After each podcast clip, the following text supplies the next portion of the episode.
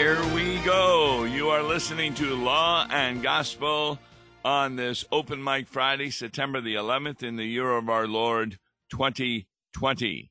I'm Pastor Tom Baker, and because we're still not in the studio, uh, we're doing the programs from home. Uh, we can't get somebody to phone me and ask me questions, but a number of you send me emails, letters, etc. Uh, to do that, an email law and gospel at lawandgospel101.com. All right, let's kind of take a look at letters that have come in. Pastor Baker, I've been following your program for several years now. I've enjoyed reading Heidelberg Disputation, uh, the Book of Concord, and Law and Gospel by C.F. Walther. I'm still trying to get my head around the difference between the law and love. Do they have the same purpose, but are just different ways of expressing God's description for our Christian life?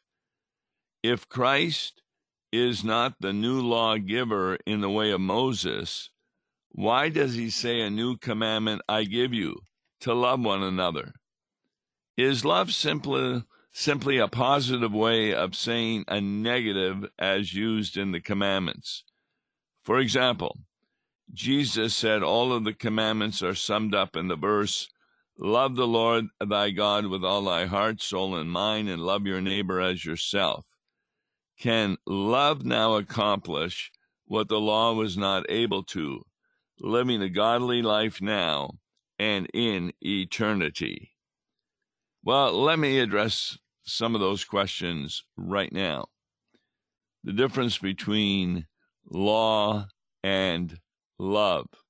We, we spoke about this to a degree when we were sharing the message that a lot of people are living immoral lives because they love one another.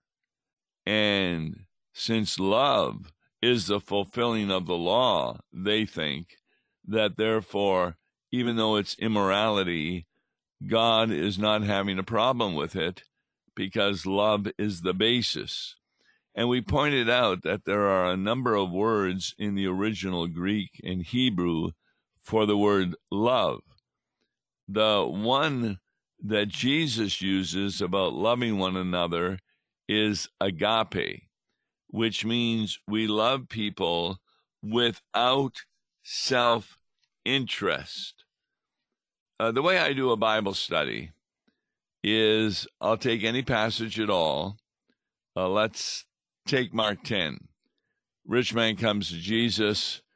Uh, what work do I have to do to inherit eternal life?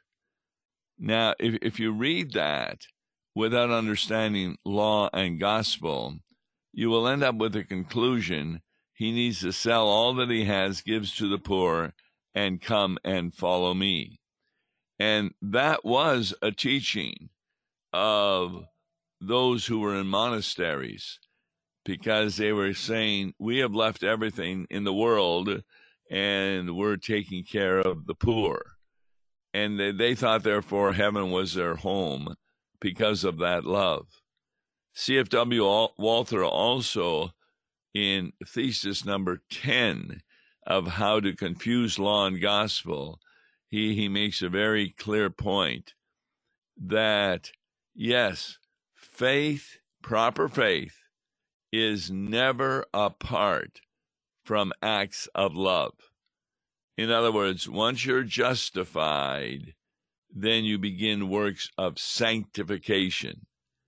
And that's what Jesus is talking about the disciples have been forgiven their sins, and Jesus is now saying the new commandment is to love one another without any self interest involved.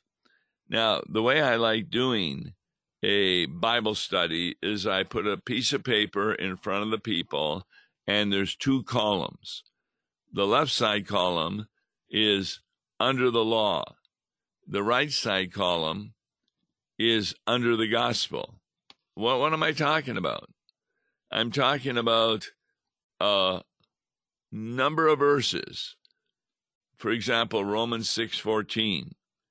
For sin shall not have dominion over you, for you are not under law, but under grace. What does that mean?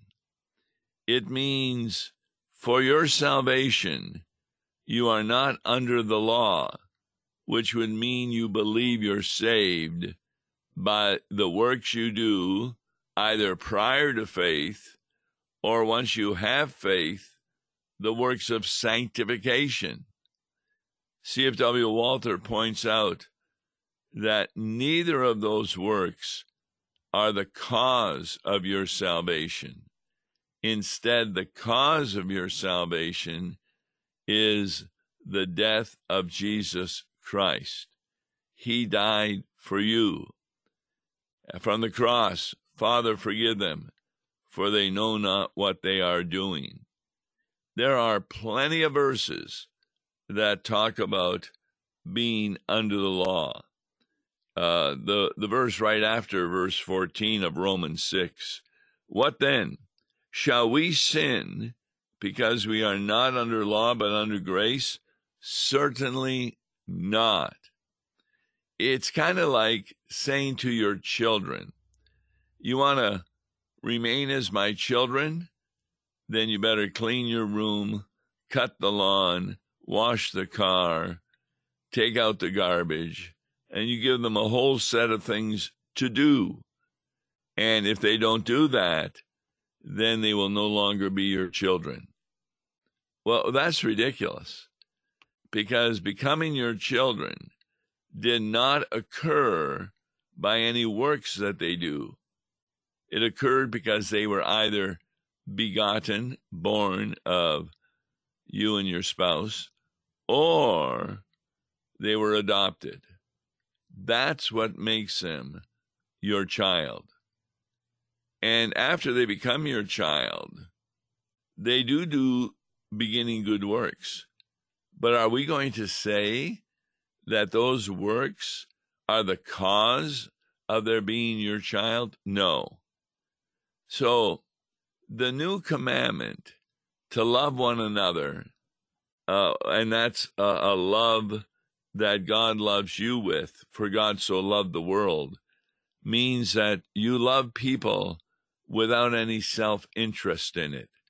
You don't love them in order to get to heaven.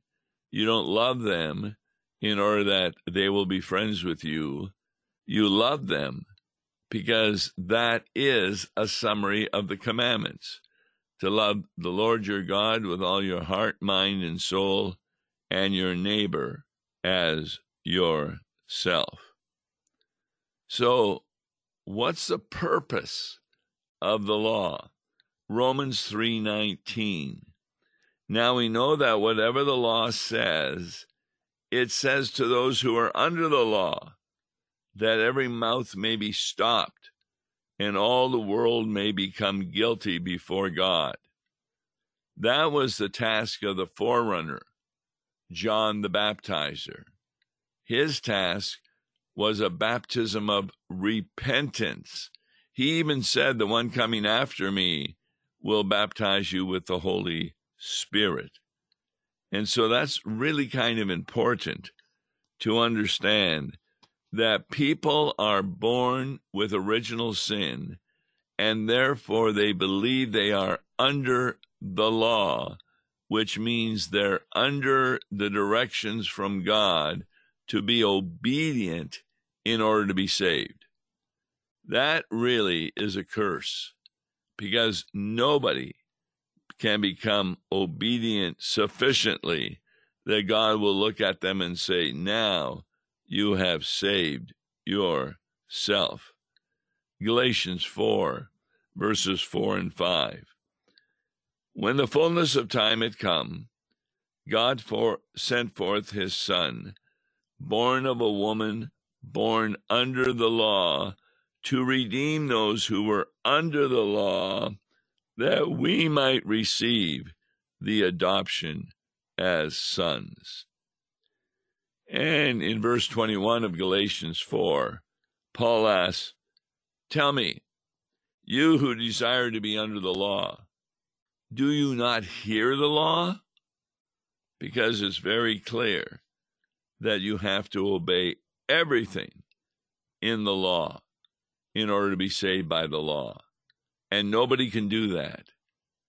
Therefore, the righteousness that gets you into heaven is not your own righteousness that you merited by obeying the law.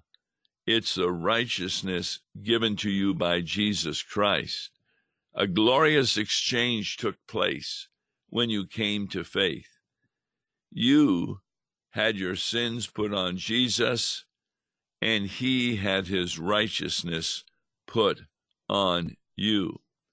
So, those who are under the law cannot possibly love with a proper motivation. Their love is often erotic love, uh, coming from the Greek word eros.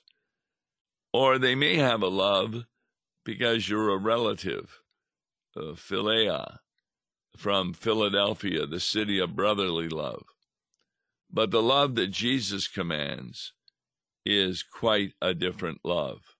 It's a new commandment that you love one another as God loves you, namely, not out of self interest, but out of the interest of the other. So that's how I would distinguish law from love that Jesus gives. A uh, second letter kind of criticizes me when I talk about the distinction between historic and saving faith. I often will ask this question if you believe that Jesus died on the cross and rose from the dead, will you be saved? And of course, when I'm talking to a group and a congregation or at a seminar, they always give the impression, yes, they will be saved. And I say, no, you won't. Because believing that Jesus Christ died on the cross and rose from the dead is not saving faith. It's what we call historic faith. And in Thesis 10, of C.F.W. Walther, he makes a big point of that historic faith as not saving anybody. And, and we know that's true because the unbelieving Pharisees, they had historic faith about historical events in the Old Testament, and they did not deny that Jesus did miracles. They did not die, deny that he died on the cross. They did not deny that he rose Lazarus from the dead or that he himself rose from the dead. But from their point of view, these were tricks of the devil, Beelzebul, and therefore they never convinced unbelievers as unbelievers that Jesus was the Messiah. In fact, in, in the letter, why is the resurrection of Christ of such importance and comfort to us? And the letter writer gives four reasons. Christ's resurrection definitely proves A, that Christ is the Son of God, B, that his doctrine is the truth. C, that God the Father has accepted the sacrifice of his Son for the reconciliation of the world. And D, that all believers shall rise into eternal life.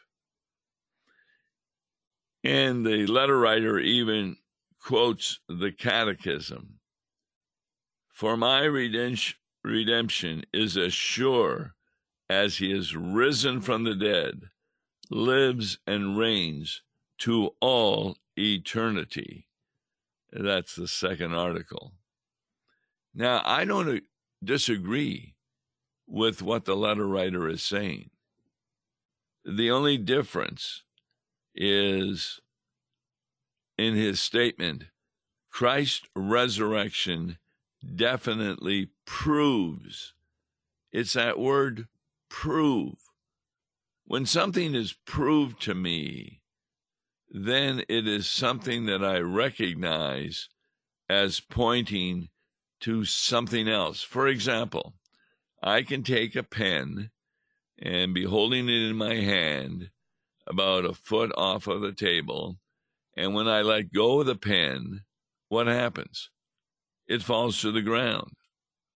Now, I may not know all the scientific intricacies of gravity, but I do know that there is such a thing which we call gravity.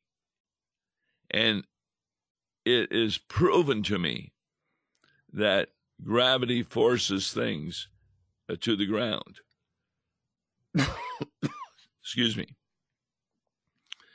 That's proof. That's evidence. But there is no evidence in regard to the resurrection of Christ that proves that Christ is the Son of God unless the person who hears that has faith. What's faith? Faith is trust in the promises of God. Faith is not trust in the historical events. I mean, look at how many people went through the Red Sea when they escaped from Egypt.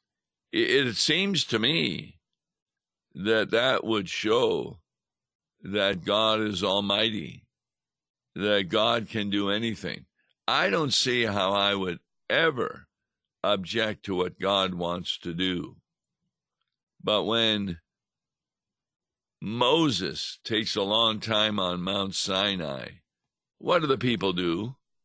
They become impatient and they build a golden calf and worship it. Well, what happened to the evidence that the God who is on the mountain with Moses is the only true God? The devil is really powerful. And therefore, apart from faith, people will be doing all kinds of things that are not true. I believe not that Jesus Christ died on the cross and rose from the dead, but that he died on the cross for me and he rose from the dead for my justification. Where do I get that information from? I get the conclusion from the Holy Spirit who has given me faith. Now, there, there's no doubt that for believers, the resurrection is really, really important because you can't really be a believer and deny the resurrection of Jesus Christ. That's important to understand. That is, resurrection is really what faith clings to, namely that he died on the cross for me. And therefore, we look at what Jesus does in a different way than the way the world looks at it. Now, that should be pretty obvious from Jesus' words to the disciples of John the Baptizer. They're coming to Jesus wondering if he's really the Messiah. Now, Jesus has done all kinds of miracles.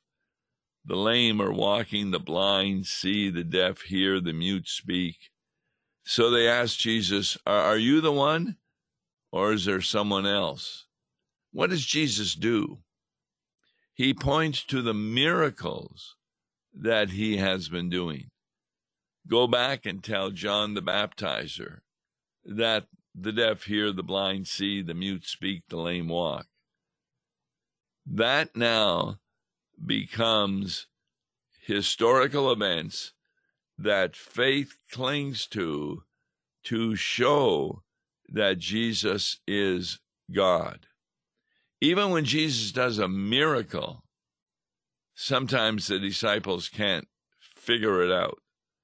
For example, they're in a boat, it's a big storm, the boat is sinking. They wake Jesus up, who's asleep. He stands up and says to the wind and the wave, Peace, be still. Remember what the reaction of the disciples were? They don't bow down and worship him. They say, Who is this man that even the wind and wave obey him? Now, it was a clear teaching at that time that if you look at the Old Testament and the wind and the wave are controlled, they're always controlled by God.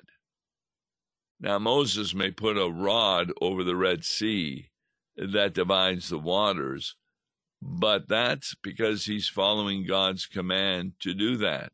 It's God who opens up the Red Sea.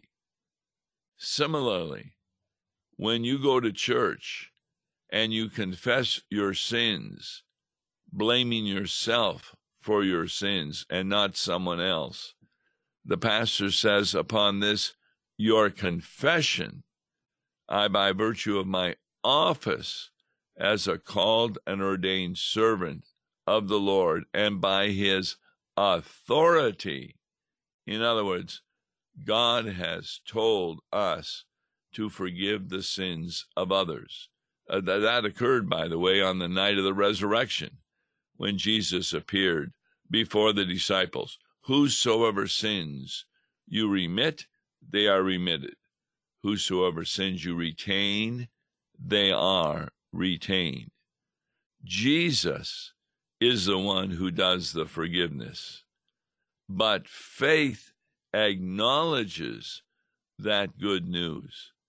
You can be an unbeliever in a worship service and hear the words of the pastor and it won't have any effect on you because you don't believe, you don't have faith in the promises of God who forgives your sins. And so I will continue to make a distinction, which our confessions do. If a person only has historic faith, that's not saving faith because it simply believes the events of the Bible. And many unbelievers in Jesus' day believed the events of the Bible, but not that he was the Son of God. And the resurrection did not convince them. But the resurrection convinces believers who have faith. Christ truly is the Son of God. For from the cross, my God, my God, why have you forsaken me? And that Jesus' doctrine is the truth. There's no doubt in our minds that if Jesus rose from the dead and he is the Son of God, then what he teaches is the truth. And the fact that he was risen from the dead on Easter that means the Father has accepted the sacrifice of his Son for the reconciliation of the world. That is not something a believer will look to. And finally, that all believers shall rise to eternal life. Where do we get that from? We get that from the promises of the gospel. So, Historic faith, all by itself, does not save. But for the believer, the history of the Bible is a tremendous comfort and is very, very important. And that's why we're going to be talking about that again on Mondays when we take a look at the readings for the following Sunday. And you will find not only proper distinctions between law and gospel, you will also find the wonderful truths of God's promises. Until Monday, I'm Tom Baker. God bless you. Listen to Law and Gospel each weekday morning at 9:30 on KFUO. For a tax-deductible gift to Law and Gospel, please make your check payable to Concordia Mission Society and mail it to Tom Baker, P.O. Box 28910, St. Louis, Missouri 63132. To give online, visit lawandgospel101.com or call toll free 1-877-267-1962.